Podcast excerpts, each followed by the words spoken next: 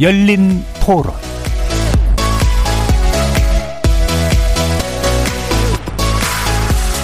안녕하십니까. KBS 열린 토론 정준희입니다.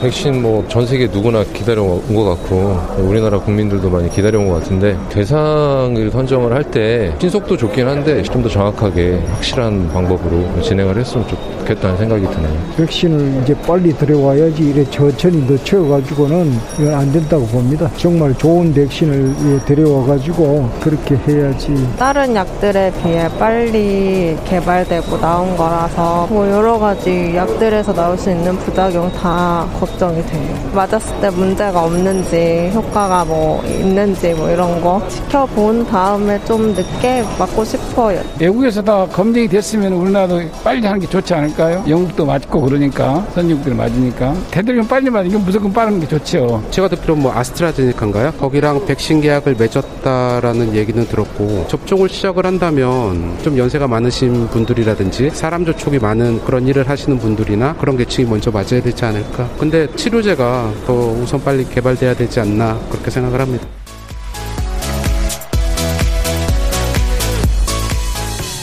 거리에서 만나본 시민들의 의견 어떻게 들으셨습니까? 코로나19 백신이 우리 실생활에 투입되기 시작했습니다. 영국이 현지 시각 8일부터 요양원 거주자와 직원 대상 백신 예방 접종을 시작한 것을 필두로 점차 확대할 예정인데요. 코로나19 피해가 막대한 영국은 지난주 긴급 사용 승인을 내린 후 일주일도 안 돼서 접종을 개시했는데 그 실체가 불투명한 러시아 사례를 제외하고는 세계 처음으로 백신 접종을 단행한 셈입니다. 미국 등 주요국들도 조만간 백신 접종 대열에 뛰어들 거라 하죠. 그리고 어제 우리나라도 백신 수급 계획을 발표했습니다. 글로벌 제약사와 다국가 연합체를 통해 코로나19 예방 백신 최대 4,400만 명분을 확보했다고 하는데 아직까지 접종, 접종 개시 시점 등에 대해서는 구체적으로 언급하지 않고 상황에 따라 탄력적으로 대응해 나가겠다는 입장을 밝힌 상태입니다. 오늘 KBS 열린 토론에서는 코로나19 백신의 현주소와 우리 정부의 수급 계획을 짚어보면서 백신 접종 우선순위, 배분 방식, 백신에 대한 신뢰도 확보 방안 등 우리가 준비해야 할 것에 대해 심도 깊게 논의해보는 시간 마련했습니다. KBS 열린 토론은 여러분이 주인공입니다. 문자로 참여하실 분은 9730 누르시고 의견 남겨주십시오. 단문은 50원, 장문은 100원의 정보 이용료가 붙습니다. KBS 모바일 콩, 트위터 계정 KBS 오픈, 그리고 유튜브를 통해서도 무료로 참여하실 수 있습니다. 날카로운 의견과 뜨거운 참여 기다리겠습니다. KBS 열린 토론 지금부터 출발합니다. 살아 있습니다. 토론이 살아 있습니다. 살아있는 토론, KBS 열린 토론. 토론은 라디오가 진짜입니다. 진짜 토론, KBS 열린 토론.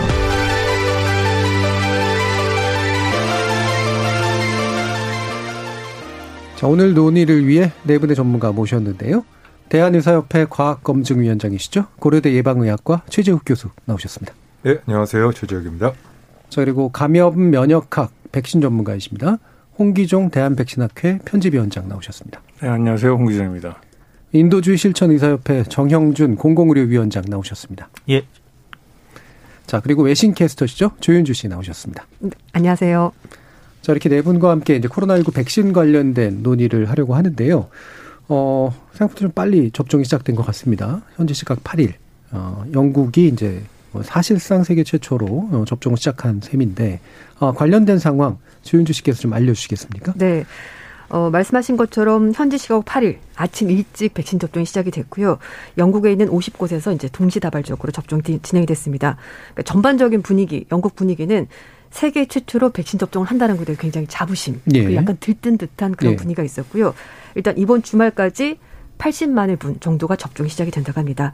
어, 그리고 영국의 국민보건 서비스 측에서 이 코로나 백신을 맞는 사람들에게 백신 카드를 발급했습니다. 거기에는 이제 이름과 생년월일 적혀 있는데요. 네. 왜냐하면은 네. 이제 누가 먼저 맞을 것인지 우선순위가 있기 때문에 고령자부터 있으니까 나이 그 나이를 확인하기 위해서 이제 생년을 들어가 있고요. 그래서 이제 뭐 많이 보셨을 거예요 TV로 올해 아흔 살인 마가렛 키넌 네. 할머니가 처음으로 맞았는데요. 할머니가 다음 주가 되면은 91살 생일을 음. 맞는다고 합니다. 그래서 할머니가 생일 선물 중에서 가장 최고였다 이렇게 말하면서 아, 백신 맞았고요. 그리고 어, 남성 접종자는 윌리엄 섹스피어신데요. 올해 나이가 81살인데 예. 영국의 극작가 섹스피어와 이름이 같아서 예. 유명한 그런 이제 약간 주, 어, 주, 주목을 받게 됐습니다. 아, 이목을 끌기 위해서 좀한 네, 약간 그런 부분이 네. 있었어요. 그리고 이제 그 키넌 할머니 같은 경우에는요, 19살 때 1950년대 결핵 치료제인 스트랩토마이신을 최초로 맞은 사람 중에 어허. 한 명이어서 예. 최초 두 개 타이틀을 갖게 됐습니다. 음. 그리고 이제 고령자들이 먼저 접종을 하게 되고요. 그 다음이 의료진들이 예, 음. 접종을 하게 되는데요. 어, 오늘 CNN 방송이 카디프에 있는 웨일즈 대학병원 응급의학과에 근무하고 있는 인도 출신의 어, 찬드라라 박사가 이제 음. 백신 맞았다라고 하면서 소개를 했는데요. 어, 이 박사와 함께 224명이 이제 카디프에 있는 체육관 이동해서 이제 백신을 맞았는데 이제 맞고 나서 어땠는지 느낌을 설명을 했습니다. 그래서 팔에 약간 좀 이렇게 긁히는 듯한 예. 느낌이 있었고 음. 약간 아프긴 했는데 뭐 참을만 했었다 이렇게 설명했습니다. 그리고 이제 BBC에서도 오늘 백신 접종한 사람들 다양한 표정 소개를 했는데요. 일단 고령자들이 많았습니다. 네. 이제 가장 기대를 하는 것이 내년에는 일상생활로 돌아갔으면 좋겠다. 음. 이렇게 얘기하시는 분도 있고 그리고 요즘 코로나 때문에 코로나 블루 얘기 많이 하시잖아요. 그래서 한 할아버지는 올해 3월 달에 부인 돌아가셨대요. 네. 안 그래도 혼자 지내는데 코로나 때문에 계속 고립돼 있어서 너무 힘들다 이렇게 말했었고요. 그리고 한 20대 간호사는 자신이 특권을 누리는 것 같아서 너무 감사하다 이렇게 말을 하면서 자신을 위해서 그리고 주변 사람들 위해서 가족들을 위해서 안전을 지킬 수 있는 마지막 관문을 통과한 것 같다 이렇게 말했습니다. 음. 하지만 이제 백신이 나오면서 사람들이 좀 방심할 거다 그거를 가장 네, 걱정을 네. 하는데요. 그래서 이 국민보건서비스의 관계자는 어, 영국이 처음으로 세계 처음으로 백신 접종 실시하는 것은 정말 놀라운 성과이지만 그러나 이거는 정말로 첫 발을 내디딘 것이고 우리가 지금까지 했던 것처럼 조심스럽게 행동을 해야 될 것 같다 이렇게 조언했습니다. 예. 어, 그 영국이 굉장히 폭증됐었고 네. 확진자가 그다음에 그렇습니다. 총리조차도 이제 초기에 걸렸었죠. 했었죠. 네, 굉장히 심각했었고. 예. 근데 이제 영국 같은 경우에는 다른 나라 비교해서 그러니까 뭐 확진자랑 사망자 수를 비교하면은 전체에서 한 7위 정도 되긴 하는데 음. 사망률이 높습니다. 3.5%이기 때문에 좀 그런 부분이 심각하다고 볼수 예. 있겠죠. 네. 영국에 있는 제 지인이 NHS가 이렇게 빨리 움직일 줄 몰랐다 뭐 이런 얘기를 하던데 네. 그 정도로 지금 백신이라는 게 이제 사실 굉장히 안전성이 중요하니까 오랜 네. 기간 개발 걸리고 그다음에 오랜 기간 테스트를 하게 되는데 뭐 일반적으로 한 10년 정도 걸린다고 하잖아요. 근데 물론 급한 상황이기 때문에 자본도 튀어대고 뭐 긴급한 여러 가지 조치들도 있었습니다만 이게 1년 정도 되지 않아서 개발 및 접종까지 이어졌다. 홍기정 위원장님 어떻게 이 부분 보시나요? 네, 보통 백신 개발하는 과정치고는 엄, 엄청난 속도로 예. 빠른 거고요. 그리고 여지껏 저희가 예상했던 거하고는 너무 다른 음, 결과였던 것 같긴 해요. 예. 이렇게 결과 나올 거라는 생각도 안 했었고 생산이 될 건 더 힘들었을 음. 뿐더러 생산이 되더라도 현장에서 접종하기는 그렇게 쉬운 일은 아닐 거라고 생각했는데 되긴 된 것 같고요. 되긴 음. 된것 같다는 표현이 좀 애매하긴 합니다만 제 생각엔 되긴 된 것 같고 예. 그리고 이제 봐야겠죠. 예. 이렇게 될 수 있었던 가장 큰 이유는 모더나나 파이자나 지금 앞서가고 있는 기업들이 대부분 다 핵산이라고 하는 것을 가지고 제형을 만들어서 가능했던 건데 이거 저희로서 그러니까 백신을 연구하거나 사용해 보는 사람들로서는 완전히 새로운 물질입니다. 예. 그래서 기대감도 많고요. 거꾸로 이제 쭉 팔로우를 하면서 천천히 들여다봐야 될 것도 꽤 있을 것 같습니다. 예, 상대적으로 이제 개발이 좀 더 빠른 하지만 너무나 새로운 방법. 네. 이 이제 적용된 케이스인 거죠. 그러면 최지욱 교수님이 솔직히 뭐 이렇게 아무리 압축을 해도 압축이 이제 아무리 효율이 좋아도 분명히 우려할 만한 지점들이 좀 있을 텐데 어느 점을 좀 이렇게 좀 주목하고 계세요? 네, 뭐 아무래도 예. 그 형식 승인은 뭐 일상 이상 삼상 거쳤다고는 하나 음. 그 과정에서 지금 드러나듯이 너무 단기간에 이런 부분들을 어 삼상 임상 시험을 하면서 어좀 완벽하지 못했던 부분들이 좀 있었습니다. 네. 어, 우선 뭐 삼상 임상 시험을 거쳤다 하더라도 단기간의 부작용과 단기간의 어, 건강 장애 피해에 대한 부분을 주로 초점 맞춘 것이기 때문에 그렇죠. 장기간의 영향성은 아직도 여전히 불분명한 부분이 있고요. 두 번째로 아스트라제네카 회사가 임상 시험 하면서 여러 가지 그 원래 당초 목 정했던 그 임상 시험 방법대로 하지 않았던 문제가 드러나지 않았습니까? 사실 있을 수 없는 일입니다. 네. 지금 저도 대학에서 임상 시험이 관련된 합니다만, 합니다만 당초 승인받았던 연구 방법 이외에 다른 방법이면 바로 취소감입니다. 음. 즉각 취소됩니다. 좋은 암만 좋은 결과가 나와도 좀 이해가 안 될 정도로 왜 이렇게 중요한 문제인데 이런 일이 일어났을까 정도에서 급하다 보니까 그런 과정이 있지 않겠느냐. 암만 급해도 그런 과정 자체가 불투명하고 투명하지 않는다면 이건 연구 결과 신뢰할 수 있겠냐 이런 문제점들 지적되는 이유도 거기 있고요. 네. 여러 가지 불확실성이 아직은 좀 있습니다만 그럼에도 불구하고 워낙에 백신은 이 감염을 종식 내지는 멈출 수 있는 어, 게임 체인저입니다. 진정한 네. 이, 이 게임 체인저이기 때문에 많은 나라들이 최선을 다해서 이 부분을 음. 어, 이렇게 빨리 시장에 내놓는 것이 어, 최대 관건이라고 생각하는 것 음. 같습니다. 예. 정경준 위원장님은 그 지금까지 상황 지켜보시면서 연내로 좀 이런 일들이 일어날 거라고 예상하셨어요? 아, 저는 뭐 예, 전혀 예상 못했는데 예. 저도 참 보고 깜짝 놀랐고요. 거꾸로 이제 이렇게 빨리 어떤 백신이 개발되는 걸 보고 그동안 이제 뭐 에볼라라든지 음. 메르스 같은 것들은 이제 주요 산업국가 선진국들을 침범하지 않지 않았습니까? 음. 그러니까 거기에 대해서는 사실 뭐 자본 투여라든가 이런 것들을 거의 하지 않아서 개발을 못 했는데 막상 본인들이 이렇게 닥치면은 네. 이 정도 수준까지 빨리 할 수 있거나 이런 건 음. 약간 씁쓸한 측면이 있고 또 하나는 이제 이러한 그 지금 새로 개발된 백신들이 뒤에도 뭐 이야기 좀 나오시겠지만은 주요 산업 선진국들이 엄청나게 지금 선구매를 해가지고 네. 미국 같은 경우는 거의 뭐 인구의 뭐 한 세네 배 정도를 지금 미리 사놨다는데 예, 물량이 엄청나죠. 예. 이게 이제 주로 저 저 그 소득 국가들 저성장 국가들에게는 이제 우선순위 상당히 뒤로 밀려지는 그런 효과들이 있는데 이런 부분을 전반적으로 좀 다 고려를 해가지고 세계가 좀 같이 논의하는 음. 이런 것들도 좀 더 필요할 것 같다고 생각이 됩니다. 예. 주주에서 캐스터 네. 그 지금 뭐 영국 아까도 제가 이제 미국도 이제 네. 조만간 아마 대열에 합류할 거라고 이제 얘기 말씀드렸는데 음. 이게 뭐 요전도 속도로 좀 쫓아올 것 같은 게 어떻습니까? 어 사실 어떻게 보면 미국이 약간 당황했다. 왜냐면 영국이 예. 너무 빨리 승인하는 바람에 미국도 나름 빠르게 한다고 했는데 음. 영국이 먼저 승인하는 바람에 미국이 약간 좀 주춤하거나 아니면 약간 당황한 모습이 있었는데요. 그래서 아마 빠르면은 이번 주 안에 미국도 승인할 것 같습니다. 일단 음. 트럼프 대통령이 8일 날 백악관에서 백신 최고위원라서 미국인들이 먼저 백신을 접종할 수 있도록 우선권을 주겠다라는 행정명령을 서명했고요. 그리고 미국의 식품의약국 FDA가 같은 날 파이자 바이온테크가 개발한 코로나 백신에 대해서 안정성과 효능 데이터가 확인이 됐다는 문서를 발표한 겁니다. 그렇기 때문에 이 과정이 진행이 된다면은 10일쯤에 이제 회의가 열릴 것 같고요. 거기서 승인이 떨어지면은 바로 그 다음 날부터도 접종이 가능할 것 같은데 음. 뭐 트럼프 대통령이 늘 얘기했던 게 준비가 다 돼 있다. 주정부 네. 측에도 준비를 다 시켜놨으니까 승인만 떨어지면은 바로 접종이 가능하다. 이렇게 얘기를 하고 있습니다. 그리고 이제 앞에서 잠깐 그 백신 문제 얘기를 하셨는데요. 오늘 그 옥스팜과 국제 엠네스티 이렇게 국제 단체들이 네. 그 가지고 있는 연합체입니다. 피플스 백신이라는 단체가 음. 보고서를 발표를 했는데 부유한 국가들이 백신의 53%를 사들였다. 이렇게 음. 지적을 하고 있습니다. 그래서 이제 어, 경제력이 떨어지면 떨어질수록 국민 한 명당 백신을 가져갈 기회가 점점 줄어들 수밖에 없다라고 말하면서 뭐 미국, 캐나다, 유럽연합, 영국, 스위스, 호주, 뉴질랜드, 홍콩 뭐 이런 나라들이 이미 어, 지금까지 나온 백신의 거의 50% 이상을 선구매해 갔다라고 얘기를 하고 있습니다. 예. 음. 자, 그 부분도 참 전반적으로 좀 짚어봐야 되는 어, 영역인데 네. 실제로 자본 그다음에 뭐 아무리 이제 백신이라고 하는 게 사실 이런 팬데믹 상황에서는 어, 전 국가적인, 그러니까 국제적인 어떤 개입이 이루어지는 영역이긴 하더라도 또 이런 일들이 아직은 발생을 하고 있는 네. 건데 그 내용에 대해서 이따 좀 더 짚어보죠. 그러면 어, 홍기종 위원장님께 아까 이제 말씀 주셨던 어, 메신저 RNA 방식의 이 백신 이게 이제 지금 가장 앞서서 이제 나오고 있고 실제로 접종이 시작된 부분이잖아요. 이 부분에 대해 좀 설명 좀 부탁드릴게요. 네, 원래 백신을 아주 오래 전부터 사용했던 거는 뭐 세균이 됐건 바이러스가 됐건 원래 있는 병원치를 키워서 네.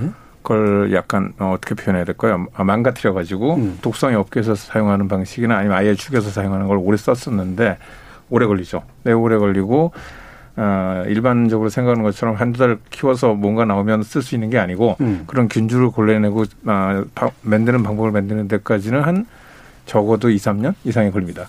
그리고 요새는 뭐 제조합 백신이라는 것도 만들어야 단백질, 예. 그 면역원을 얻을 수 있는 항원만 따로 만드는 기술도 만들어져 있는데 역시 1년, 2년 안에 될 수 있는 기술은 쉽게는 아니고요. 거기에 비해서 이제 핵산을 사용하는 거는 어떤 장점이 있냐면 그 핵산이라고 하는 게 저희한테 면역 원을 주는 단백질 항원을 만드는 정보가 들어가 있는 거고요. 그걸 우리 몸 안에 들어가서 잘 쓸 수만 있으면 우리 몸의 면역력을 유발할 수 있는 단백질을 훨씬 쉽게 만들 수 있다. 그런데 네. 여기서 무슨 장점이 있냐면 핵산이기 때문에 단백질이나 아, 생백질처럼 뭘 키우거나 오래, 오랜 기간 동안 만들어내거나 하는 게 아니고 그 핵산을 그냥 찍어내면 됩니다. 순서대로. 음. 합성을 쭉 해내면 예. 되기 때문에 매우 빨리 만들 수 있는데 단지 이 기술이 아주 새로운 건 아니고요. 한 10여 년 전부터 쭉 10여 년도 넘었을 것 같습니다. 좀 오래 전부터 알고 있었던 건데 위험성 때문에 고민을 많이 했었죠. 예. 예. 첫 번째는 이제 모더나나 파이자가 하고 있는 핵산 제형 백신 같은 경우는 그렇게 조그만 아, 유전자가 우리 몸 안에 들어갔을 때 과연 우리가 원하는 대로 항원만 만들 것인가 다른 위험한 짓은 할 게 없는가 그럼 네. 왜 그런 생각을 하냐면 유전자는 들어가서 단백질을 만드는 건데 다른 형식으로 만들면 다른 단백질을 만들 수도 있지 않겠습니까? 음. 근데 그걸 우리가 다 모릅니다 아직. 그래서 개발을 할수 있었는데 이걸 어떻게 쓸 거냐에 고민을 많이 했던 거고 그다음에 아스트라제네카가 만드는 벡터 백신이라고 하는 거는 그 벡터라고 하는 게 원래 original form이 바이러스 같은 데서 네. 갖고 온 겁니다. 병원체에서. 근데 이 그 바이러스에서 벡터를 만드는 과정에서 모든 성질을 다 그 생물질하고 똑같지 않게 만든 게 아니기 때문에 음. 그럼 만약에 바이러스하고 유사한 벡터가 몸 안에서 다른 작용을 하면 무슨 일이 일어날 것인가 같은 것들이 고민이 됐었는데 어떤 면에서 이번에 워낙 긴급하기 때문에 그 과정을 넘어서 가지고 빨리 빨리 만들 수 있는 새로운 방법을 쓰게 된 거죠. 예. 뭐 굳이 좀 단순하게 이제 말씀을 하자면 어, 뭔가 이렇게 그 항체 형성을 도울 수 있는 어떤 정도의 요체만을 뽑아가지고 예, 툭 하고 던져준 건데 이게 이제 원하는 대로 이제 항체를 만들어낼 수도 있지만 전혀 다른 메시지로 또 받아들여가지고 되게 이상한 반응이 나타날 수도 있다. 이게 이제 그럼 핵심적인 좀 고민거리 이렇게 이제 볼 수도 있겠네요. 어떻습니까? 예, 뭐 정확한 지적이시고요. 예. 어, 항상 과학은 100% 완전하지가 않고 네. 불확실성 영역이 항상 상존합니다. 그래서 이런 불확실성 영역을 어떻게 우리가 갖고 있는 사회 시스템으로 잘 통제할 것인지가 중요한 관건이겠죠. 어, 그런데 지금은 이제 그러한 부분들을 감안하서라도 하더라도 음. 어, 지금 이 코로나19 이 팬데믹을 빨리 통제하기 위해서는 네. 백신이 그렇게 사용하는 것이 공공의 목적과 편익이 훨씬 크다라는 그런 판단하에서 이런 이렇게 사용하게 된 것이고요. 원래 이 부분 뭐 좀 이따 나중에 논의하겠습니다만 그로 인해서 발생할 수 있는 가능성이 있는 부작용을 어떻게 처리할 것인지 대해서 아마 정부도 그렇고 많은 국가들이 다 어, 방책을 갖고 있기 때문에 예, 예. 어, 그런 부분은 너무 걱정하시진 않아도 되겠습니다만 음. 여전히 뭐 말씀드릴 수 있는 거는 그럼에도 불구하고 불확실성은 일, 부 있다. 그러나 음. 그 부분은 현재 아마 통제와 관리가 가능할 것이다라는 전제하에서 지금 진행하는 것이다. 그렇게 이해해 주시면 좋을 것 같습니다. 예. 그래서 제가 좀 한마디로 드리고 싶은 게그 예. 미국 같으면 바이든 당선이 이제 대통령을 취임을 할 거잖아요. 예. 그래서 일단 얘기를 하는 게 그 코로나 백신 맞자라고 얘기를 하긴 합니다. 그래서 음. 이제 전직 대통령 뭐 어, 조지 더블유 부시 대통령 그렇고 빌 클린턴 대통령 나와서 백신 맞겠습니다. 앤서니 파우치 소장이 괜찮다고 말을 하면 음. 이렇게 말을 했는데 하지만 바이든 대통령도 말을 한 게 의무사항은 아닙니다. 네. 맞고 싶으면 맞고 아니면 안 맞아도 괜찮습니다. 이렇게 얘기를 했고요. 대신에 얘기를 하는 것이 마스크 착용. 이거는 우리가 100일 동안만 좀 의무적으로 한번 해봅시다. 라고 얘기를 하고 있습니다. 백신 맞은 이후로도? 네. 예. 그러니까 이제 바이든 당선인이 1월 20일에 취임하거든요. 그래서 음. 취임하고 나서 미국의 모든 국민들이 딱 100일만이라도 우리가 음. 마스크를 쓰고 생활하게 되면은 어, 백신을 맞든 안 맞든 간에 어쨌든 예방 효과가 있기 네. 때문에 그거라도 좀 해봅시다라고 호소를 하고 있고요. 그래서 연방 건물 같은 경우에는 의무적으로 마스크 착용하는 방안에 대해서 바이든 대통령이 얘기를 하고 있습니다. 네. 음. 우리는 참 마스크 안 쓰면 더 어색해하는 상황이 네. 와버려가지고 자 이렇게 대통령이 호소까지 해야 되는 상황인가 싶기도 한데 그 미국은 그 좀 우리랑 상황이 그렇죠. 다르니까 그런 네. 것 같습니다. 문화적으로도 좀 상식이 네. 다 다르고요. 어, 그 지금 말씀도 마침 주셨지만 지금 mRNA 방식이라고 했던 이 모더나하고 화이자의 그 앞서가는 새로운 방식 또 우려도 같이 있는 것 외에 이제 그 단백질 재조합 방식이라고 얘기한 거 또 기타 우리가 지금 관심 갖는 건 또 아스트라제네카 쪽이잖아요. 어 이게 뭐 오늘 보니까 FDA에서 뭐 아직 승인이 제대로 안 될 것 같다라는 그런 얘기도 좀 있던데 이거 좀 비교해 보시면 어떤 그, 그 효율성 또는 전망 이런 건 어떻습니까? 음 모더나 파이자의 그 기술이 꽤 오래된 기술이기 때문에 신뢰성에 문제가 있을 것 같지는 않아요. 네. 그러니까 이거는 개발 과정에서의 어떤 단계나 보다는 이 기술 자체에 대해서 사람들이 갖고 있는 고민은 좀 있었습니다. 아까 말씀드린 그 핵산이라고 하는 게 약으로 쓰기에 얼마나 적합하냐 고민을 많이 했었기 때문에. 예, 예. 근데 거꾸로 그러면 핵산이 갖고 있는 장점은 없냐면 빨리 만드는 거 말고도 음. 몸 안에 들어와서 다른 단백질이나 등등보다 훨씬 빨리 분해돼요. 음. 그래서 정보를 만들어 가지고 다른 일을 하기 전에 분해될 가능성도 있기 때문에 네. 안정성은 높기도 하고 위험, 어, 잠재적으로 걱정도 되고 음. 양면성이 음. 다 있습니다. 그럼 벡터 백신 어떨 거냐면 벡터 백신은 사실은 이거는 조금 전에 말씀이 나왔던 부분이긴 한데 온, 어제 오늘 갑자기 나타난 어, 기술은 아니고요. 완전히 어, 한 번쯤 테스트가 됐던 백신이에요. 에볼라 백신을 개발하던 시절에 그 옥스퍼드 대학이 이걸 가지고 사람은 아니고요. 아, 아프리카의 오랑우탄이 멸종할 위기에서 이 그이 요번에 사용한 벡터를 이용해 가지고 아프리카 오랑우탄을 거, 어, 구제한 실적이 있습니다. 예. 물론 이제 오랑우탄이 사람은 아니지만 그래서 상대적으로 굉장히 안전할 것 같다는 생각을 하는데 어, 어떻게 하다 보니까 이번에 그 임상 데이터는 그렇게 네. 완벽하지 못한 데이터가 나왔고요. 예. 근데 두 개를 비교했을 때 사람들의 일반적인 개발자들의 일반적인 예상은 모더나나 파이자의 핵산이 제일 빠를 것이다. 근데 그만큼 빠르게 또는 조금 늦더라도 벡터 백신이 꽤 괜찮게 나올 것이다. 하지만 결론적으로는 여러 가지 아직 모르는 게 있기 때문에 조금 있으면 제조합 백신이라는 게 필요해질 것이고 음. 어쩌면 궁극적으로는 사백신이나 생백신이 필요해질지도 모른다. 그래서 중국에서는 지금 어, 사백신을 만들고 있습니다. 예. 그러니까 그런 단계들이 있어서 장단점을 아주 명확하게 비교하기 힘들고요. 단지 음. 핵산 백신은 확실히 빠릅니다. 예. 다른 모든 거에 비해서. 음. 네. 그 관련된 뭐 장단점이라든가 아니면 이제 다양한 수급 계획에 관련된 것들도 이후에 이제 또 같이 좀 알아봐야 될 것 같은데 자 일단 우리 정부 문제로 가보죠. 예, 백신 어, 이게 좀 약간 지난번에도 이제 메시지가 좀 헷갈리게 나왔다 뭐라는 말씀도 이제 우리 비슷한 토론에서 이제 얘기해 주셨었는데 이게 어느 정도까지 확보했는지 또는 한, 한 개인지 두 개인지 뭐 종류에 대해서도 그렇고 접종 시기에 대해서도 그렇고 이게 명확하지 않다라는 그런 느낌 같은 걸 많이 아마 받으셨던 것 같아요. 근데 오늘 이제 계획을 일단 밝힌 거로 보면 어, 최대로 쳐서 이제 백신 4,400만 명분을 확보해서 뭐 인구의 한 60, 60% 정도까지는 아마도 이제 접종시킬 수 있을 것 같다라고 얘기를 하는데 이게 이제 어, 글로벌 제약사 그리고 다국가 연합체를 통해서 확보했다고 하잖아요. 어, 요런 이제 그 발표가 나온 현재까지의 시점에 대해서 일단 평가를 좀 들어볼게요. 정영주 위원장님 말씀도. 뭐 저는 뭐 확보한 백신의 숫자는 음. 뭐 충분하다고 봅니다. 뭐 저희가 사실은 더 많이 확보하는 게 저희 저희 아까도 제가 이야기했지만은 뭐 국제적으로 이런 백신의 부익부 빈익빈을 불러 일으킬 필요도 없고. 예. 그리고 또 이제 종류도 지금 정도 수준이면은 이제 뭐 위험성이 만약에 드러난 백신을 배제하게 되면은 한 3천만 도주 정도는 확보했으니까 전체 60%는 도달 가능한데 다만 이제 이 백신을 확보했다는 게 이제 정확하게 언제쯤까지 확보될 건지 네. 이 부분은 다른 이야기고 그다음에 두 번째로 이제 언제부터 접종을 할 건지 하는 부분은 저는 거꾸로 지금 언론이나 아니면은 우리 사회가 너무 이 코로나 때문에 힘들기 때문에 빨리 맞고 싶어하는 거를 충분히 이해를 하지만 음. 저희는 이제 그런 유럽에 있는 영국이라든가 다른 나라들이나 미국 과는 달리 지금 뭐 사망자나 확진자가 그 정도 수준으로 지금 나오면서 뭐 의료 붕괴 수준이 한번 도달했다가 돌아온 나라가 아니기 때문에 조금 좀 천천히 관망하는 게 훨씬 예. 더 현명한 처사가 아닌가 이렇게 생각을 하고 있습니다. 예, 최주 교수님. 어, 저는 동의하지 않습니다. 예. 어, 그 점은 굉장히 판단이 프레임이 잘못된 프레임입니다. 음. 어, 왜 그러냐면요. 이 백신은 이 감염을 중단 내지는 멈출 수 있는 진정한 게임 체인저는 백신이고요. 네. 백신은 확보도 공격적으로 해야 되고요. 음. 다만 접종을 신중하게 할 필요는 있겠습니다만 음. 그러나 백신은 모든 수단과 방법을 가려서 안전성이 확보된다면 빨리 접종해야만 사람들의 일상생활이 정상화될 수 있고 경제도 정상화될 수 있습니다.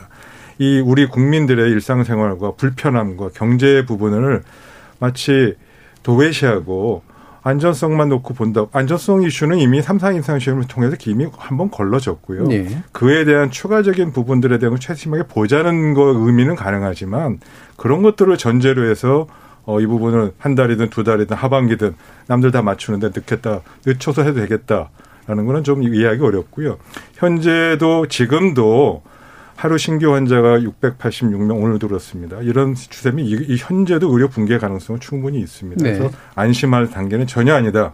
그리고 그 부분은 국민의 불편함과 이 경제의 이런 활성화, 정상화를 이런 관점에서 국민의 정서에 전혀 어긋나는 얘기다라는 생각이 좀 듭니다. 예, 그러면 이제 공격적으로 좀 행동해야 된다. 그러니까 확보도 가능한 빨리 많이 해야 되고 그다음 신중하지만 그래도 가능한 빨리 맞춰야 된다라는 입장이신 건데 그렇죠. 아까 이제 정영준 위원장님이 지적해 주신 부분 보면 이제 우리가 어느 정도까지 확보해 놓는 게 우리한테 이제 어느 정도 필요한 일인가. 그럼 지금 4,400만 명분 정도는 공격적인 측면은 아니겠지만 괜찮다고 보세요? 어, 확보량은 충분하죠. 네. 그 정도는 다만 아까도 말씀드렸듯이 시기가 이제 문제고요. 예, 예. 물론 아직도 불확실성이 좀 있습니다. 그 미국이나 영국이나 이 카나다가 자기네 자국 인구의 뭐 세 배, 네 배, 뭐 네. 프랑 저기 카나다는 여섯 배인가요? 여덟 배인가 정도 확보했죠. 일곱 배까지인가 막 예, 그 정도 됩니다. 예. 이제 그 이유가 있습니다. 음. 아, 물론 뭐 그걸 배불리 먹으려고 다 그냥 욕심을 한 거는 전혀 아니고요. 예. 이 나라들이 지금 백신 접종 이거 선구매를 하기 시작한 게 3, 4월 달입니다. 그 당시는 어떤 제품이 어디가 효과있을지 모르기 때문에 여러 제품에 대한 선구매 계약을 가질 수 있었고요. 그리고 그 당시만 해도 구매하는 사람이 갑이었습니다. 음. 왜냐하면 언제 그, 나올지 몰라요. 그럼 어떻게 될지 네. 모르니까요. 뭐 미국이 계약했다 그러면 어, 투자도 끌어낼 수 있기 때문에 어뭐 미국이 구입해 주시는 계약만 어, 뭐, 언론에 나오기만 해도 투자자들이 몰려 상황이니까 그때 국가 갑이었거든요. 그런 유리한 구조에서 우선적으로 점유를 했고요. 지금 아마 얘기 들으셨으면 이 카나다도 자국민이 이제 맡기 시작하면 나머지 여유분은 개도국에 본인들이 필요한 부분 다 기증하겠다는 의사도 이미 여러 차례 예, 밝혔고요. 예. 물론 이 과정에서 우리 정부가 놓친 부분이 두 가지인데요. 첫째, 아, 이렇게 빨리 백신이 나올 줄은 생각 못 했다는 그런 음. 판단 미스가 하나 있었고요. 두 번째로 백신의 선, 이 선구매가 왜 중요한지에 대해서 어, 너무 그 자만하고 음. 그 부분에서 좀 무관심하게 있었던 부분이 뒤늦게 시장에 뛰어드는 부분이 굉장히 불리한 이 조건에 있었던 부분은 좀 아쉽다는 생각이 예, 좀 예. 듭니다. 이번 홍기종 위원장님도 의견 주시죠. 그 실제로 백신을 가지고 코로나가 됐건 감염병을 막는다는 과정에서 제일 필요한 거는 이걸 어떻게 사용하고 어떤 방식으로 어 왜냐하면 한 명씩 하는 게 아니니까요. 예. 어떤 식으로 그 효과적으로 써야지 하는지에 대한 기준이나 판단이 필요한데 코로나 같은 경우는 참 애매한 게 많아요.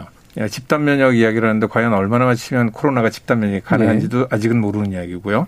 그다음에 뭐 얀센의 싱글 도수도 있고 다른 회사들이 두 번씩 맞추는 것도 있고 근데 이것도 어 그러면 이제 얀센께 제일 좋다는 말이 되지 않겠습니까? 근데 정말 그걸 쓰는 게 맞는지도 잘 모르겠는 거고 그래서 어 저는 어떤 특별한 음 방법에 대해서 제시하려는 것보다는 어, 질병관리본부나 네. 해당 부처가 일을 할 때는 실수도 있을 수 있고 틀린 면도 있을 수 있겠지만 네. 그 밸런스를 맞추는 게 굉장히 어려운 문제라고 생각을 해요. 음. 그래서 결과적으로는 우리가 어, 미국이나 유럽처럼 아주 난리가 난 상황은 아니지만 그렇다고 우리도 안전한 상황이 아니기 때문에 네. 그두 가지를 고려해서 어떤 게 제일 좋을까 는걸 맞춰보고 있을 균형을 거고요. 좀 잡아야 네. 그리고 그런 면에서는 구매도 어, 신경을 쓰고 시기도 신경을 쓰고 그 어, 중간에 정말 정확한 안전성도 확보를 할 수 있는 방법을 찾아가고 있을 거라고 생각을 합니다. 예. 마지막으로 하나 덧붙일 만한 이야기가 실제로 이 백신을 썼을 때요. 어, 과연 우리가 백신만 가지고 다 막을 수 있을까? 다른 것들도 있을 거거든요. 그래서 어, 정부나 담당 부처는 다른 것들도 지금 지금 굉장히 많이 고민을 하고 있을 거예요. 마스크, 예. 뭐, 뭐 이런저런 어, 거리두기 등등. 그래서 예. 좀 종합적으로 볼 필요가 있다고 생각합니다. 음, 알겠습니다. 자, 그러면 그, 그 부분 조윤재 캐스터님께서 네. 좀 짚어주시죠. 그러니까 우리가 어떤 식으로 그 구입처들을 했고 각각 어떤 식으로 어느 정도의 어떤 양을 확보했는지. 어, 지금 나온 바로는요. 음. 일단 뭐 앞에 잠깐 말했던 영국 같은 경우는 지금 한 500만의 분이 확보가 됐다라고 얘기를 하고 있고 예. 미국 같은 경우에는 어, 지금 아까 말씀드린 것처럼 트럼프 대통령이 미국인을 먼저 맞을 수 있도록 우선적으로 이제 말씀하신 것처럼 미리 선구매를 한 상황인데 어, 일단 바이든 대통령이 당선인 얘기를 하는 것은 1억 명이 맞을 수 있도록 백신을 확보를 했다. 그래서 네. 이거는 할 수 있도록 하겠다라고 말했는데 근데 이제 1억 명이라고 하면 미국 인구가 3 3억 3천만 명 정도 되거든요. 그러니까 수치상을 따지면은 이게 좀 70%까지 안 되는 상황이에요. 그래서 이런 부분에 대해서 어떻게 할 건지란 얘기도 나오고 있고 그리고 이제 외신에서 얘기를 하는 게 일단 좋다. 뭐 60% 50% 맞는다고 치면 그 다음에 백신 물량을 어떻게 확보할 거냐 이걸 음. 잘 확보를 해서 순차적으로 계속 맞아야지 백신이 효과가 있을 텐데 그 뒤에 부분에 대한 얘기가 좀 각국 정부가 얘기가 미흡한 것 아니냐. 예. 아까 말씀하신 것 캐나다 같은 경우 이미 많이 확보를 했기 때문에 그건 문제가 없긴 하겠습니다만 다른 나라들 같은 경우에는 아직까지는 충분한 양을 확보했다고 말한 나라가 몇 개가 안 되기 때문에 이게 또 문제가 될 것 같고 그리고 말씀하신 것처럼 지금 백신을 계속 만드는 과정이기 때문에 충분한 양을 제약사들이 다 조달할 수 있을 거냐 거기에 대해서도 외신들이 얘기를 하는 게 좀 그 부분은 미흡하지 않나 뭐 그렇게 음. 지적하는 음. 언론도 있습니다. 그러니까 우리나라가 지금 한 네 개 종류 네. 네. 확보한 상태죠. 그리고 네네. 뭐 많이 한 데들은 보면 한 일곱 개 종류까지 확보해 두고 뭐 이런 데들도 있는 것 같고요. 네, 뭐 미국은 웬만한 예. 거다 지금 다 사다 둔 상황인 것 예. 같고 그러니까 그렇습니다. 보통 뭐 아마 다 비슷하게 음. 생각하셨을 텐데 저, 그러니까 전문가들이 이렇게 다양한 종류들을 이제 확보해 놓으라고 얘기하는 이유가 그 중에 안전성이 배제될 네. 수 있는 것들도 있고 공급이 이제 음. 또잘 안 되는 거 있을 수도 있고 뭐 이런 거 아니겠습니까? 뭐 이 정책의 중요성에 대해서 좀 설명해 주시죠. 음, 저 저는 사실은 예전에 질병관리부부에 있었고 예, 예. 백신 정책을 했었습니다. 근데 그렇게 했을 때 제 개인적으로는요. 예. 시간이 충분하고 상황이 나쁘지 않다면 이렇게 하는 거는 참 낭비적이라고 생각을 해요. 외로 많이 하는 네. 거는. 근데 음. 하지만 그럴 만한 여지가 없기 때문에 음. 어쩔 수 없이 이렇게 가는 거고요. 그래서 이렇게 여러 가지를 확보하는 건 괜찮은 전략인 것 같긴 합니다. 여기다 예. 또 하나 좋은 게 어, 이게 좋은 비율지 모르겠지만 한 10여 년 전만 하더라도 우리나라가 이렇게 여유를 부릴 만큼의 능력은 안 됐을지도 몰라요. 근데 음. 지금은 어찌됐건 그 중에 상당수가 국내에서 CMO 계약, 그러니까 주문자 생산 방식으로 만드는 계약이 있습니다. 그래서 네. 그게 뭐 어떤 음, 특징이 있냐면 우리가 정보를 가지고 있고 음. 우리가 생산의 그렇죠. 그 음. 규모나 상황을 볼 수 있고 그래서 최소한 어, 다변화해서 우리가 갖고 있는 정보는 꽤 충분하지 않을까. 그리고 이건 음. 참 좋은 전략이 아닐까라는 생각을 합니다. 예. 정영준 위원장님은 이 부분 어떻게 보세요? 그러니까 저는 뭐 아까도 좀 관망하자는 음. 이야기가 예. 아예 뭐 이거를 뭐 내년 후반기까지 보자고 하는 그런 이야기는 아닙니다. 근데 다만 이제 저희 최근에 이제 인플루엔자 백신 때도 사실은 뭐 연관성이 불분명한 환자 사망들이 언론이나 뭐 일부 전문가들이 이렇게 이야기하면서 사실 작년에 저희 인플루엔자 전체 예방 접종 한 숫자보다도 지금 한 500만 도즈가 지금 접종이 안 됐고 65세 이상도 지금 뭐 거의 3분의 1에서 지금 4분의 1이 접종이 안 됐는데 사실 위기 관리 측면에서는 만약 지금 해외에서 파이자나 모더나 백신을 맞고 한 달이나 두 달 안에 어떠한 부작용이 보고가 됐을 때 한국은 그나마 미국이나 유럽 국가들에 비하면은 백신 불신이 좀 덜한 나라였는데도 네. 최근에 그런 일을 당했는데 이게 저희의 목적한 어떤 집단 면역 수준까지 도달하지 않고 거기에 대한 사회적 비용을 동원할 수 있기 때문에 좀 보는 게 맞다는 게 제 생각이었던 것이고요. 그런 측면에서는 이렇게 한 네 개 정도를 구매하는 전략은 맞다고 봅니다. 왜냐하면 그 중에 하나가 진짜 저희가 모르는 불확실성으로 인해서 문제가 생겼을 때는 그 부분은 저희가 배제한다고 또 정부가 이야기해야 되기 때문에요. 음. 네, 그렇게 생각합니다. 그럼 지금 이제 확보되어 있는 이제 일단 4,400만 명분 이고 그 다음에 뭐 이제 그, 그 국제 프로젝트로 또, 또 일부가 이제 들어오는 것이 있어서 이제 이 부분은 또 나중에 어떻게 될지 좀 봐야겠긴 하겠습니다만 여기서 어느 정도까지가 좀 가망성이 좀 높은 정도 수준으로 우리가 좀 생각해야 될까요? 이 중에 뭐 다 되거나 다 금방 오거나 이러지는 않을 거 아닙니까? 아, 뭐 제가 개별 기업과의 구매 계획에 예. 대해서 뭐그 협상 내용을 잘 알 수가 없고요. 실제로 그 정부의 그 공개도 안 돼 있고. 네, 예. 우선적으로 가장 뭐 현실성 있는 거는 이제 아스트라제네카가 국내 생산을 하기 때문에 그 점에서 가장 유리하고 또 아스트라제네카에서도 그런 면에서 한국 정부에 충분히 협조하겠다는 의사도 밝힌 바 있습니다. 음. 그래서 그 부분이 우선적으로 좀 되지 않을까 싶은데 그 외에도 이제 필요하다면 외교 백신이라는 말이 그래서 나온 거 아니, 아니겠습니까? 어, 정부가 정치력과 지도력과 리더십을 발휘해서 이런 부분들에 대해서 추가적으로 다른 제품을 빨리 어, 좀 일부라도 계속적으로 들어오게 하는 부분은 뭐 필요하다고 보고요. 좀, 네. 좀 정부의 리더십을 기다려 기다려 봐야죠. 음. 믿고 기다려야 되겠죠. 지금 말씀 주신 아스트라제네카 아까 이제 우리 저 시청자 그 시민도 얘기해 주셨습니다만 이게 이제 계속 좀 흥미로운 사실 정보들이 좀 나왔잖아요. 뭐 반하고 뭐 전체를 했더니 더 나아지더라. 뭐 그다음에 근데 근데 또 중간에 이제 임상 과정에서 약간 불투명한 부분에 대한 지적도 있고 이게 효과성이 얼마나 높으냐라는 부분도 있고 해서 생각보다 좀 늦어질 것 같다라는 얘기들이 계속 나오는데 어떻게 전망하세요, 홍기종 위원장님?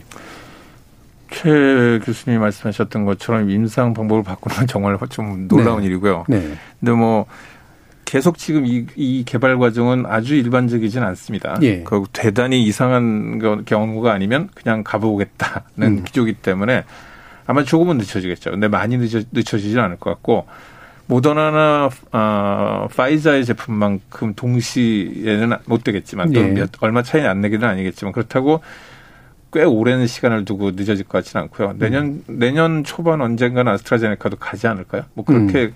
그냥 평범하게 예상해. 예, 네.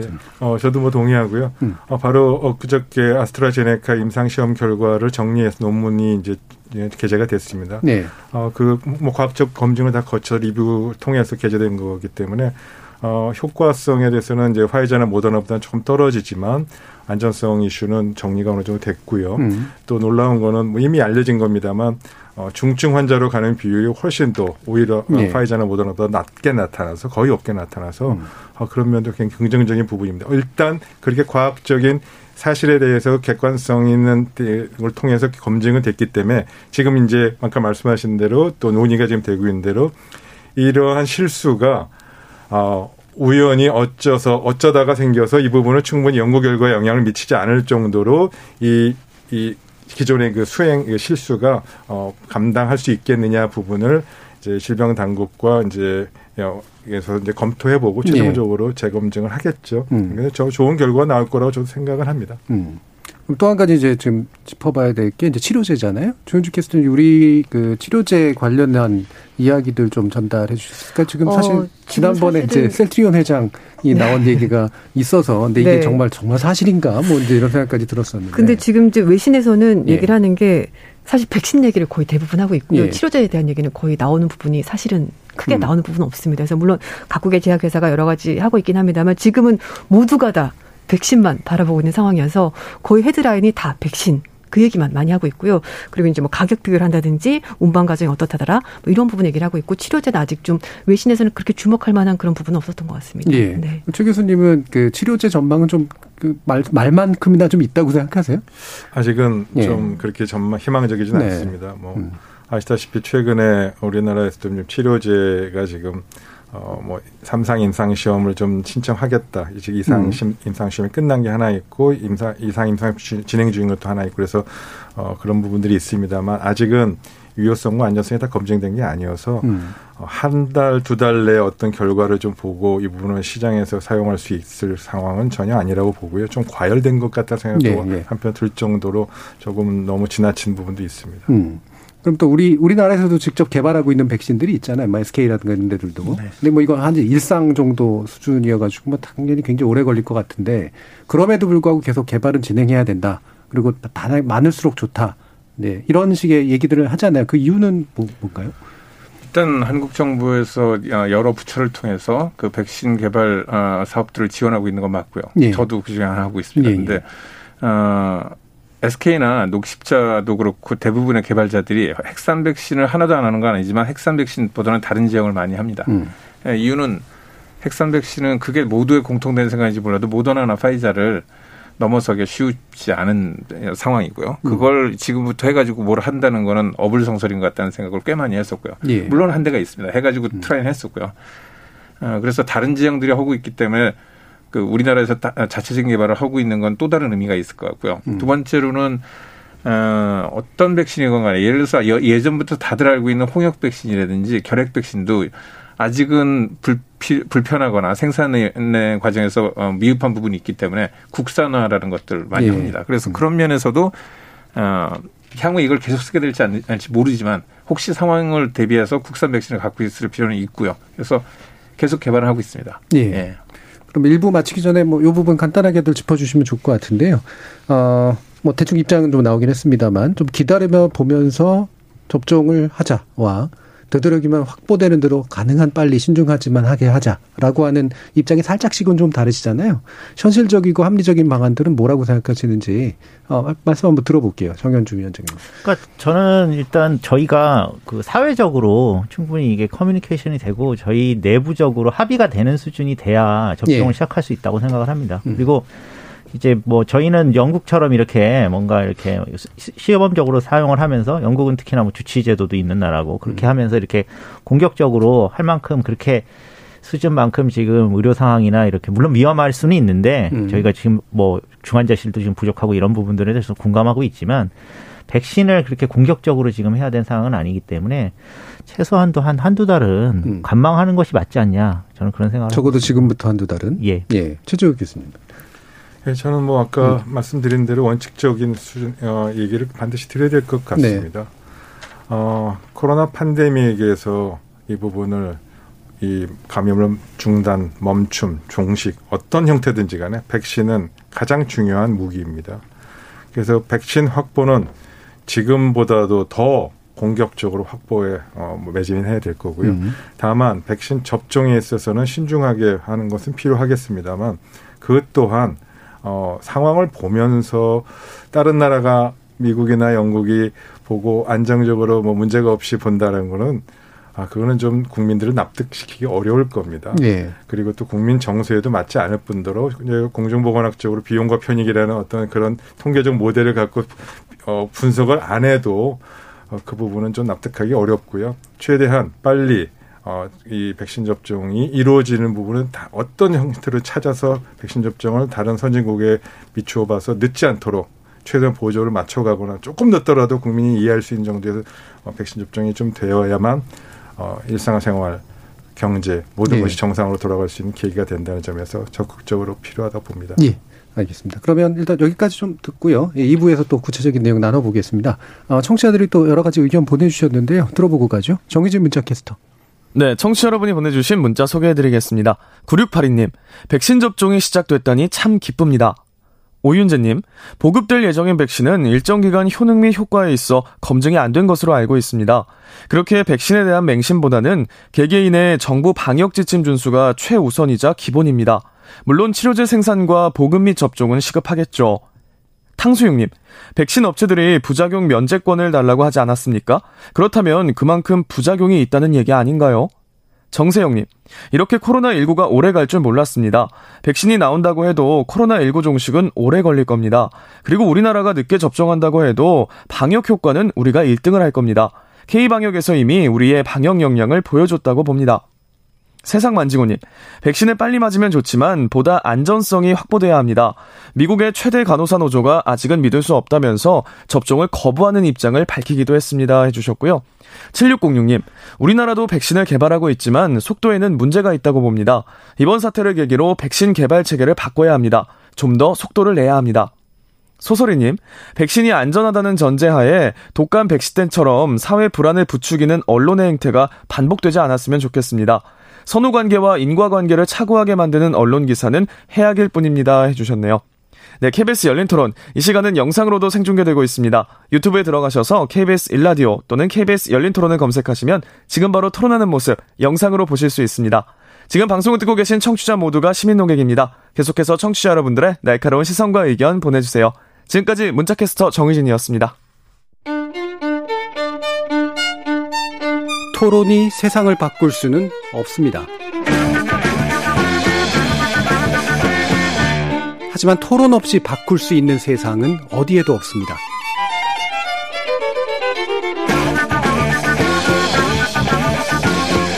세상의 선한 변화를 갈망하는 당신. 정답이 아니라 질문의 힘을 믿는 당신. 우리 KBS 열린 토론에서 만납시다.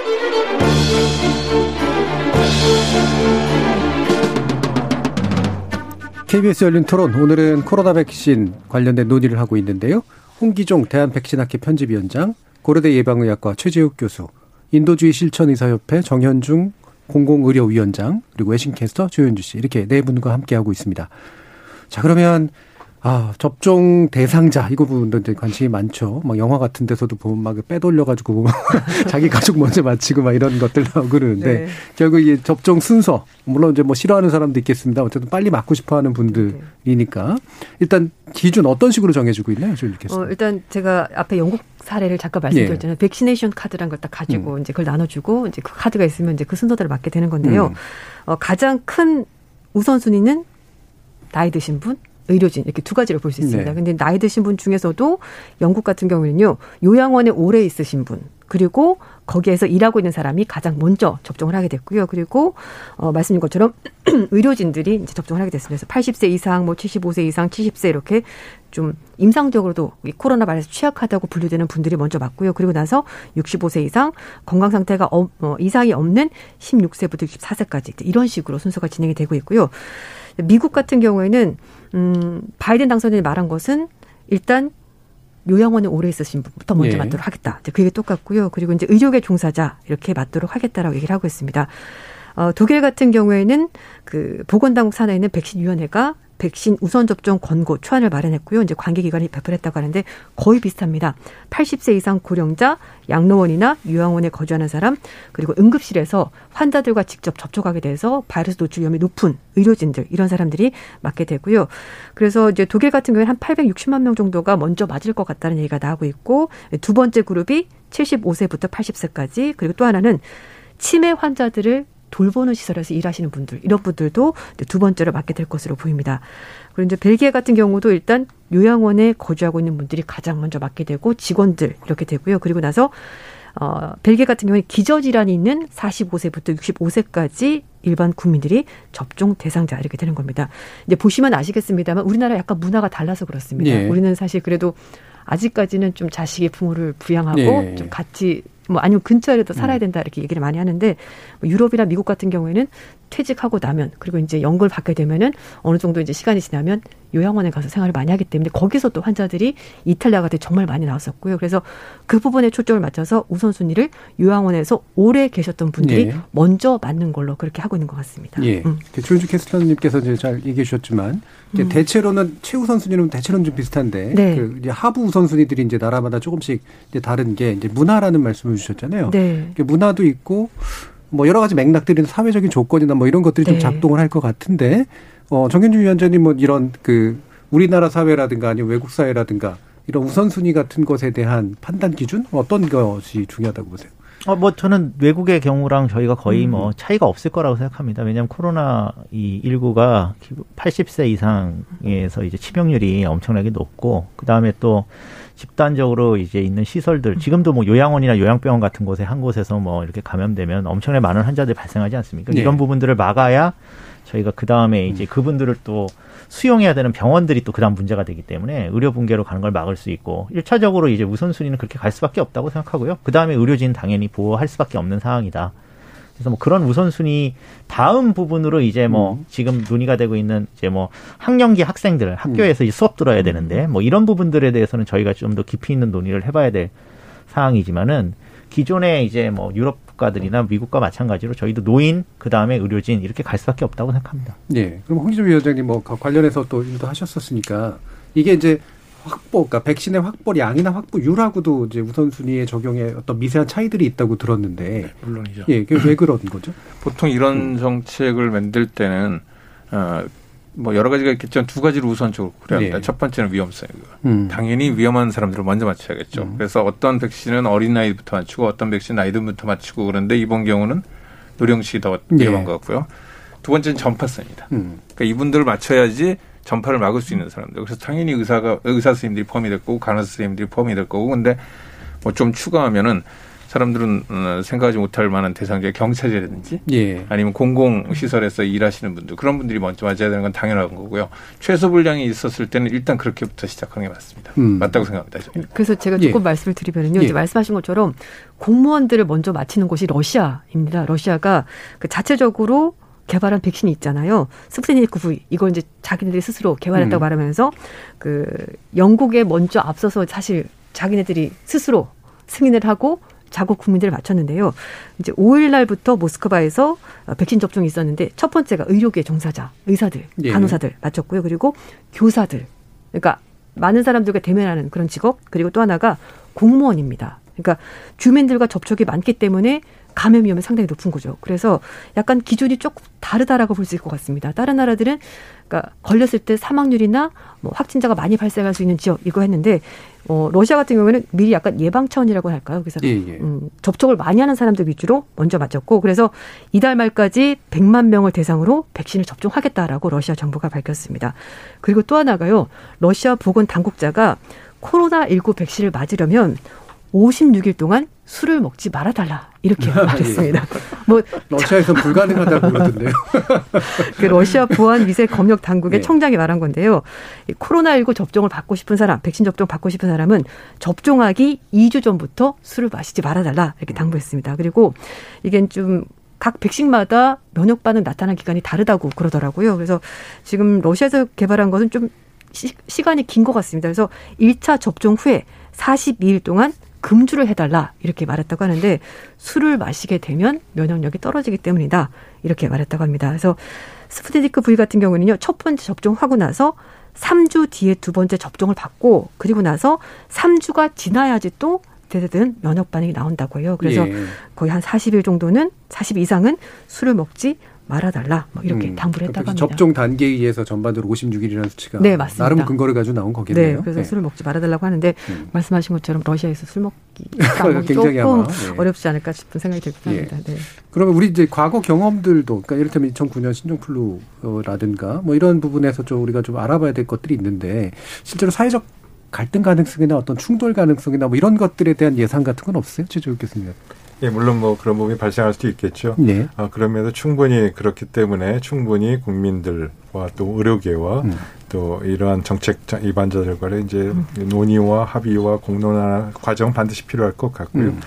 아까 말씀이 조금 이제 보완 말씀드리면 전반적으로 다 같은 맥락에서 저도 동의하는데 어, 이 부분은 감염 수준 즉 전체 국민에 대비해서 우리나라 감염자가 얼마나 되는지 1%인지 5% 10% 수준에 따라서 좀 차이가 있고요. 전, 예. 전략에서 우선순위가 좀 바뀔 겁니다. 어, 그렇게 시나리오도 지금 이미 음. 만들어져 있고 또 이 인도분 분량이 백신 확보 분량이 음.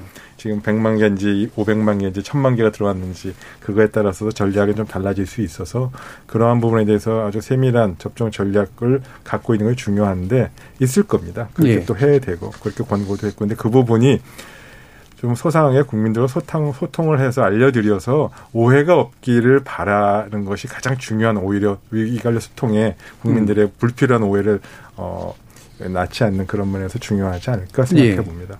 홍기조 위원장님 이게 뭐 질병관리청에서 이미 논의는 아마 진행했을 거라고 생각하고 다만 이제 말씀하신 것처럼 아직은 명확하게 보이지는 않는 거잖아요. 대략 그 맥락이 어떻습니까? 어, 조금 전에 말씀드렸던 음. 그 방식을 어, 그냥 그대로 생각하시면 될 것 같은데 네네. 어, 100번 골격은 있습니다. 음. 한 조금 전에 사회자님이 말씀하셨던 2009년 신종플루 이후에 저희가 많이 생각하고 음. 엄청 호되게 당했던 메르스도 있었기 때문에 그렇죠. 어떻게 맞힐까에 대한 아, 골격은 있고요. 그래서 음. 아, 늘 아마 위, 위험 대상자들을 먼저 맞히고 그다음에 초동 대응이라고 하는데 의사 선생님들도 그렇고 경찰관들도 초동 대응을 그다음으로 맞히고 음. 그다음에 이제 순서적으로 얼마나 어, 위험성이 높은가에 따라서 맞추는데 현재 이미 있습니다. 거기서 바뀌는 건 누가 제일 위험한가만 조금씩 바뀔 뿐이죠. 그러니까 예. 믿으시면 될 것 같고요. 단지 정부가 그걸 어떻게 밝힐지 잘 모르겠습니다. 이게 이제 전문가들의 어떤 예방학적인 이제 판단, 뭐 백신 전문가들의 또 판단, 뭐 이런 것도 되게 중요한데 결과적으로는 또 이제 우리 사회나 이런 게 전문가를 또 완전히만 또 믿지도 못하고 이런 상황들이 종종 벌어지니까 그래서 이제 뭔가 이른바 거버넌스라고 부르잖아요. 소통 구조 안에 누군가를 참여시키고 공개하고 이런 방식도 되게 중요하잖아요. 정현정 위원장님 이 부분 어떻게 생각하십니까? 아, 예, 그거 매우 중요합니다. 지금 예. 사실은 이제 저희가 아까 최재욱 교수님도 말씀하셨지만 백신이 진짜 게임 체인저고 그다음에 이게 필요한데 저희가 요번에 이제 인플루엔자 백신 때 벌어진 것 같이 네. 뭐 어떤 잘못된 불신 정보들이나 이런 것들이 확산이 되면은 사실은 이제 사람들이 안 맞게 되면 소용이 없는 것이잖아요. 음. 저희가 뭐 강제로 이걸 할 수 있는 것들은 아니니까 그런 측면에서는 지금 뭐 투명한 소통이나 이런 거를 하면서 또 이제 이런 커뮤니케이션에서 좀 더 사회적인 정책적인 측면에서 접근할 수 있는 사람들의 도움이 좀 필요하고 특히 언론이 좀 자극적이고 불분명한 정보들을 막 네. 이렇게 양산하는 거는 매우 지금 이 상황에서는 특히나 매우 위험한 상황이다. 뭐 인플루엔자 같은 경우는 이 정도 에피소드로 지금 지나갔지만은 음. 코로나19 백신을 만약에 그런 식으로 만약에 불신이 어떤 도관에 빠지게 된다면 문제가 될 거라고 생각을 하고요. 그리고 여기다 추가로 그렇기 때문에 또 이 외적으로도 저희가 지금 이번에 인플루엔자 때 경험을 보면은 이제 백신을 맞추는 의료기관이나 이런 것들도 상당히 또 그것 때문에 난감해진 경우들이 있었거든요. 그러니까 이런 것도 다 충분히 소통이 돼야 되고 또 요번 백신은 제약회사들도 아까 뭐 잠깐 나왔지만 면책을 부작용 면책을 그렇죠. 지금 이야기했는데 네. 거꾸로 접종하는 사람이나 의료진도 면책이 되지 않으면 음. 이것이 원활하게 될 수가 없고 이런 부분들은 책임, 그다음 비용 부분도 당연히 뭐 정부가 지금 뭐 무상이라고 거의 이제 확정을 지은 것 같은데요. 이런 부분 명확하게 돼야 되는 것이라고 저는 생각을 합니다. 이런 예. 부분들이 예. 다 이제 합의가 되려면 좀 더 다양한 사람들이 모여서 같이 이야기하는 게 필요할 것 같습니다. 음. 그래서 지금 마침 또 말씀을 주셨으니까 이게 한편에서는 이제 맞아야 될 분들 맞, 그 또는 맞고 싶은 분들이 적절한 우선순위로 배치되게 만드는 것도 중요하고 동시에는 안 맞겠다고 나서는 분들에게 이렇게 설득하고 안심시키고 이런 것도 되게 중요한데 이건 뭐 약간 번외 번외 얘기긴 합니다만 오늘 접종했다는 얘기가 이제 나오자마자 뉴스들이 이제 몇 가지가 쏟아졌는데 CNBC 뉴스를 인용한 국내 뉴스더라고요. 근데 이제 뭐, 뭐 백신 부작용 얘기가 이제 벌써부터 나오는데 그러니까 보니까 이제 뭐 아마 임상했던 사람들의 음. 흘러나온 이야기를 가지고 하는 것 같은데 뭐 두 번째 맞을 때는 너무 고통스러워서 이가 부러질 정도였다. 뭐 이런 되게 자극적인 아. 제목 같은 게 나왔었거든요. 어, 근데 제가 예. 제가 예. 처음을 하자면 그때 이제 CNN 방송에서 그 백신 어, 삼상 중에서 이상에 참여했던 예. 사람 젊은 남자분이 인터뷰하신 게 있었는데요. 음. 첫 번째 맞을 때는 팔을 이렇게 들기가 힘들 정도로 좀 아팠대요. 네. 근데 그리고 나서 두 번째 백신을 보통 두 번 맞는 백신이 많으니까 두 번째 맞았을 때는 아프긴 한데 미열도 약간 있고 음. 근데 그 다음 날 되니까 괜찮더라. 음. 이렇게 인터뷰한 내용을 전 들었거든요. 그래서 예. 근데 그게 저는 거의 그 뭐 CNN 방송 이렇게 커테션 마크 달아가지고 음. 이제 한국 언론에서 이제 보도하는 걸 봤는데 제가 본 기사랑 좀 다르게 다르죠. 번역을 예. 해놓은 거예요. 그래서 예. 아닌데 그, 그 사람은 그렇게 그 다음날 몸이 가뿐했어요. 괜찮았어요. 이렇게 인터뷰를 했고 그리고 조금 아팠지만 견딜만 했다 이렇게 네. 말했거든요. 근데 약간 조금 다르게 번역돼서 나오는 기사도 있긴 하더라고요. 예, 그 다운편에 네. 들어가는 이빨이 부러질 정도로라는 식의 그러니까 네. 내부 내부 기사 읽어보면은 뭐 오한이 와서 네, 덜덜 떨었다 뭐 이런 음, 음, 음. 정도의 내용에서 이제 뭐 이에 네. 관련된 얘기가 좀 일부 나오긴 하던데 네. 이런 거 어떻게 좀 보세요? 매우 큰 문제죠. 예. 매우 우려스럽습니다. 예. 그래서 그 점은 정말 아, 조심해야 되는데요. 아, 저는 이참에 지금 번외라고 그러셨는데 우리 번외가 이게 메인이 됐으면 좋겠는데 예, 예. 어, 이 기회에 지금 늦었지만 백신과 관련돼서 보도와 이걸 해서는 보도 준칙이 만들어졌으면 좋겠다는 네. 생각을 하고요. 이미 우리는 그런 좋은 선례가 있지 않습니까? 음. 과거에 연예인 자살 사건부터 음. 또 많은 또 그 외 추가적인 부분에서 이 의료계와 또 어, 미디어 협회, PD 협회 많은 언론이 같이 모여서 보도 준칙도 음. 만들지 않았습니까? 예. 그래서 이런 백신과 관련해서만큼 최소한 보도 준칙을 전문가들과 언론계가 모여서 만들고 그에 따라서 보도 이 가짜 뉴스와 이런 부분들 자체적으로 걸러낼 수 있는 노력들이 좀 필요하지 않을까 생각이 네. 들고요. 아까 말씀하신 그런 많은 무수한 사례가 지금 지난 열 달 동안도 너무너무 힘들 정도로 많았고 그거에 대응해서 방송에 나와서 정정하느라 너무너무 음. 힘들었거든요. 네. 네. 근데 지금까지 어떻게 든 막았다 쳐요. 근데 백신만큼은 그래서는 안 됩니다. 음. 백신만큼은 정확한 정보가 국민들에게 그렇죠. 알려주고 알려드리고 또 국민들의 동의가 필요하고 또 우리가 모르는 저도 의사지만 예. 국민들이 모르는 불안감이 있을 수 있습니다. 아니 국민들이 모르는 우리가 모르는 국민들의 불안감이 예. 아 이런 지점이 국민들이 불안하시는구나라는 점도 저희도 알아서 그에 대응하는 소통 메시지를 알려드리고 하는 이런 부분들이 있어야 되는데 그런 부분이 아니라 너무 많은 가짜 뉴스에 막 뛰어다니고 이거 어떻게 해야 되나 이거 막아야 되나 이런 거에 지치다 보면 오히려 더 어, 큰 문제가 되지 않을까 해서 그 점은 보도 준칙을 좀 많이 이번 기회 좀 만들었으면 좋겠습니다. 네. 의료계도 당연히 협조할 거고요. 어, 뭐, 그 부분에 적극적으로 참여할 거라고 저는 믿습니다. 네. 제가 최근 10월까지 연구 프로젝트를 관련해서 두 건 했는데요. 아, 네. 가이드라인이, 보도 가이드라인 새로 좀 만들어져서 그나마나 좀 나아지긴 했는데, 백신, 말씀하신 것처럼 네. 백신에 대한 세밀한 이야기들은 없더라고요. 네. 그리고 정말 잘못 오용되는 그런 기사들이 너무 많다. 특징이 예. 있어요. 백신이라고 예. 하는 거는요.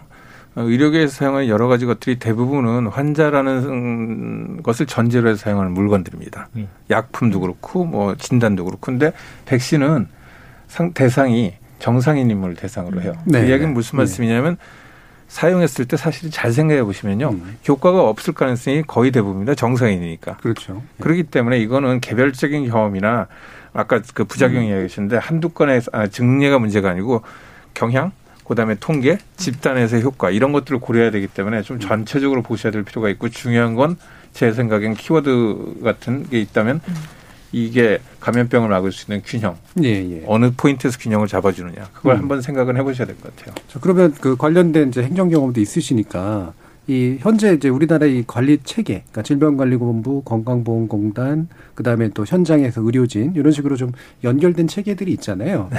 이 과정에서 혹시 좀 빈 구석이랄까 개선돼야 될 부분이랄까 이런 거 있지 않나요? 제가 나머지는 다 모릅니다. 예. 저는 연구만 하던 사람이라서 예. 예, 질병관리본부에서도 보건 국립보건연구원이라는 연구 쪽에 예, 예. 있었어서 보험이나 그런 건 잘 모르 잘 아는 게 없고요. 음. 연구만 치면은 정말 10여 년 전 처음 제가 한국에 왔을 때 비해서 너무너무 좋아졌다고 생각하고요. 그리고 예.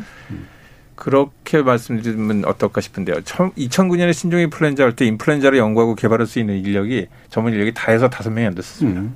지금 아마 코로나를 필요로 해서 진단 기술이 됐건 백신이 됐건 뭐든 개발하려고 하면 수백 명은 동원할 수 있지 않을까요? 예. 그만큼 차이가 났기 때문에 갭이 여전히 없진 않겠지만 국민들이 생각하는 것에 비해서는 대한민국의 연구개발 수준은 꽤 좋아졌다고 생각합니다. 예, 연구개발 수준은 확실히 좀 나아졌다. 네. 또 다른 부분에서는 정현중 위원장님 보시는 거 없어요?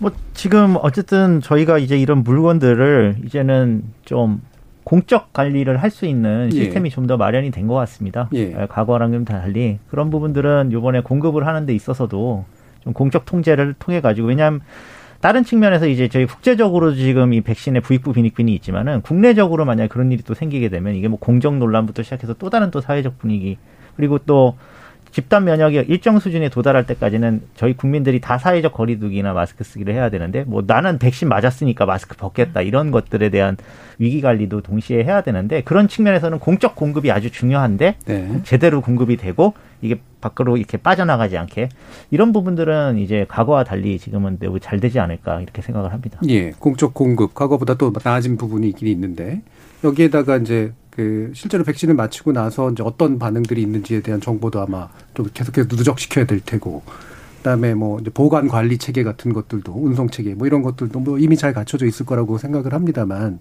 이런 부분에서 어 최재욱 교수님 뭔가 이렇게 짚어주실 부분 없으신가요?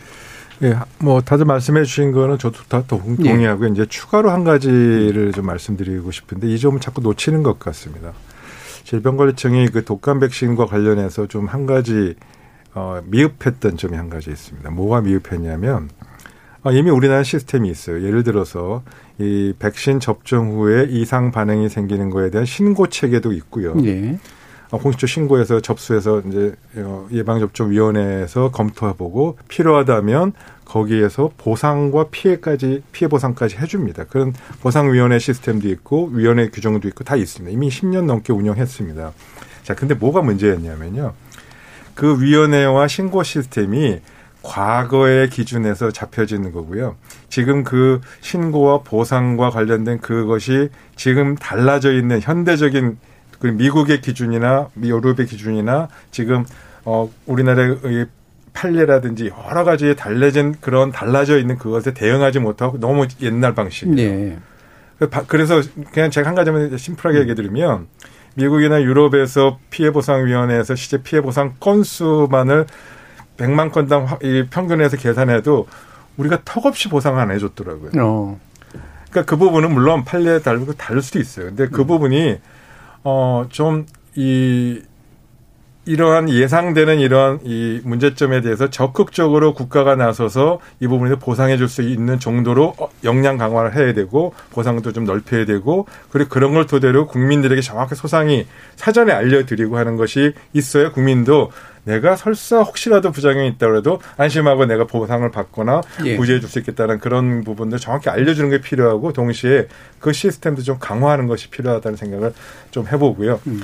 너무 그 점에 대해서 어, 너무 뭐 다 옛날에 하던 건데 아무 문제 없다는 식으로 너무 나이브하게 요전에 너무 나이브하게 대응하다가 그 사실은 달라져 있는 이, 이 사회 변화 환경과 국민들의 위기 관리 위기에 대한 음. 인식 수준이 올라간 거에 대응하지 못한 점은 그럼 반드시 좀 짚어봐야 됩니다. 예.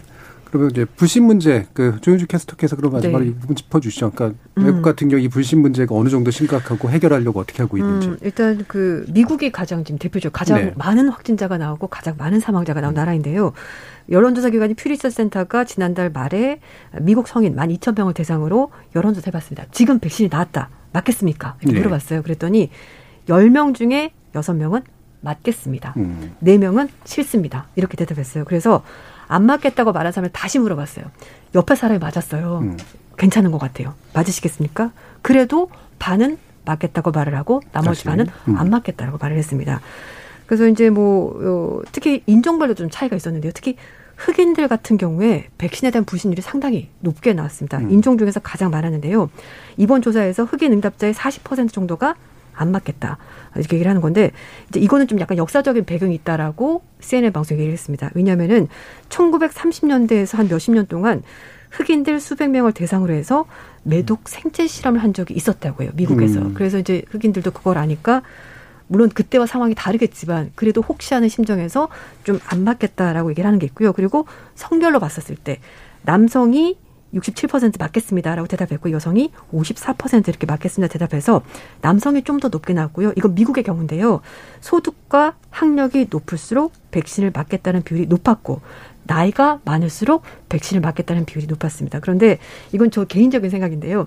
이 여론조사 어, 이제 결과를 보면 생각한 건데 이번에 미국 대선에서 바이든 당선을 찍은 사람이 반, 네. 트럼프 대통령을 찍은 사람이 반. 사실 이제 비율을 봤을 때 5대 5였거든요. 네. 그래서 그런 걸 보더라도 트럼프 대통령이 바, 그 코로나 백신에 대해서 좀 그러니까 바이러스에 대해서 등한시하고 음. 뭐 아무것도 아니야 감기야 물론 본인이 걸려서 낫긴 했지만 그런 정서들도 여기에 좀 조사해서 반영된 것 아닌가 예. 그런 생각이 저는 개인적으로 들기도 했었습니다. 예. 트럼프 대통령 또 백신이 나오길 또 오매불만 기다렸던 분이기도 하잖아요. 근데 사실 트럼프 대통령이 치료제를 썼다는 것도 뭐 칵테일 요법이라서 예. 기존에는 여러 가지 섞어 쓴 거기 때문에 막 그게 정확한 치료제다를 말하기 도 곤란하고 어쨌든 예. 그런 부분이 있지 않았나 싶습니다. 제 예, 생각에는. 네. 우리도 아마 우리는 뭐 아까도 정효주 위원장님 말씀주셨듯이 상대적으로 백신에 대한 거부감 좀 덜한 음. 나라인데 이게 또 어떻게 심리적으로 바뀔지도 모르는 부분이기 네. 때문에 좋은 커뮤니케이션 정책이 좀 필요하지 않을까 싶은데요.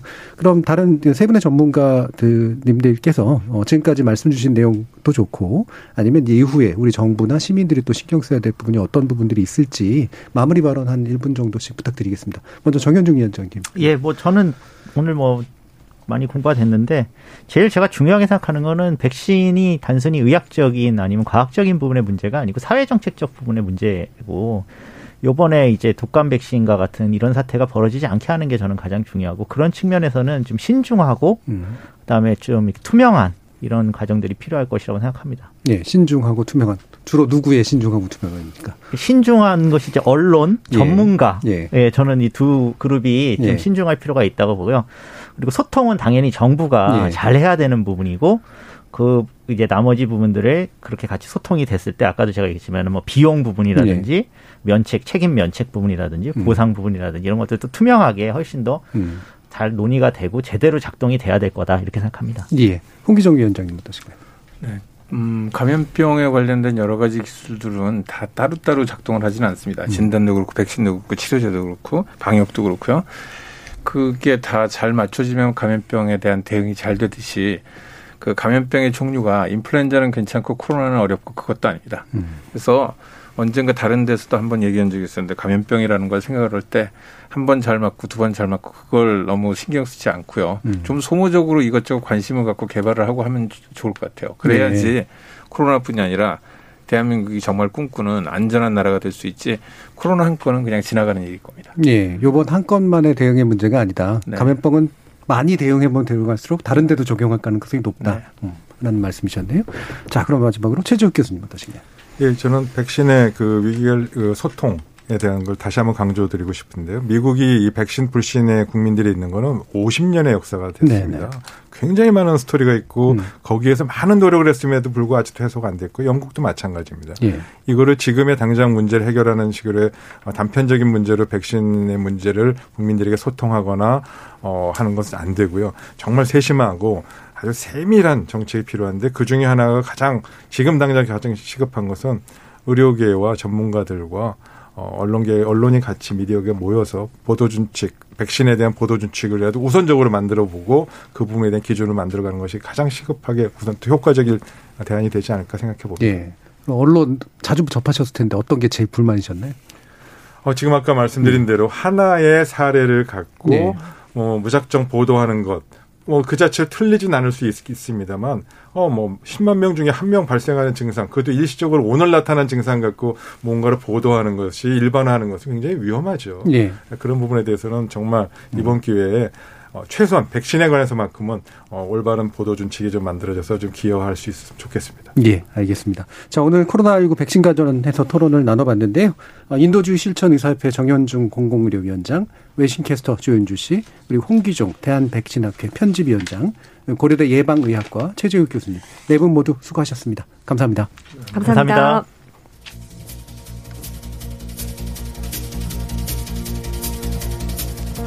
코로나19 백신을 간절히 기다리는 마음은 누구나 같을 겁니다. 그런데 이 백신에 대한 요구의 방향은 반드시 같지만은 않습니다.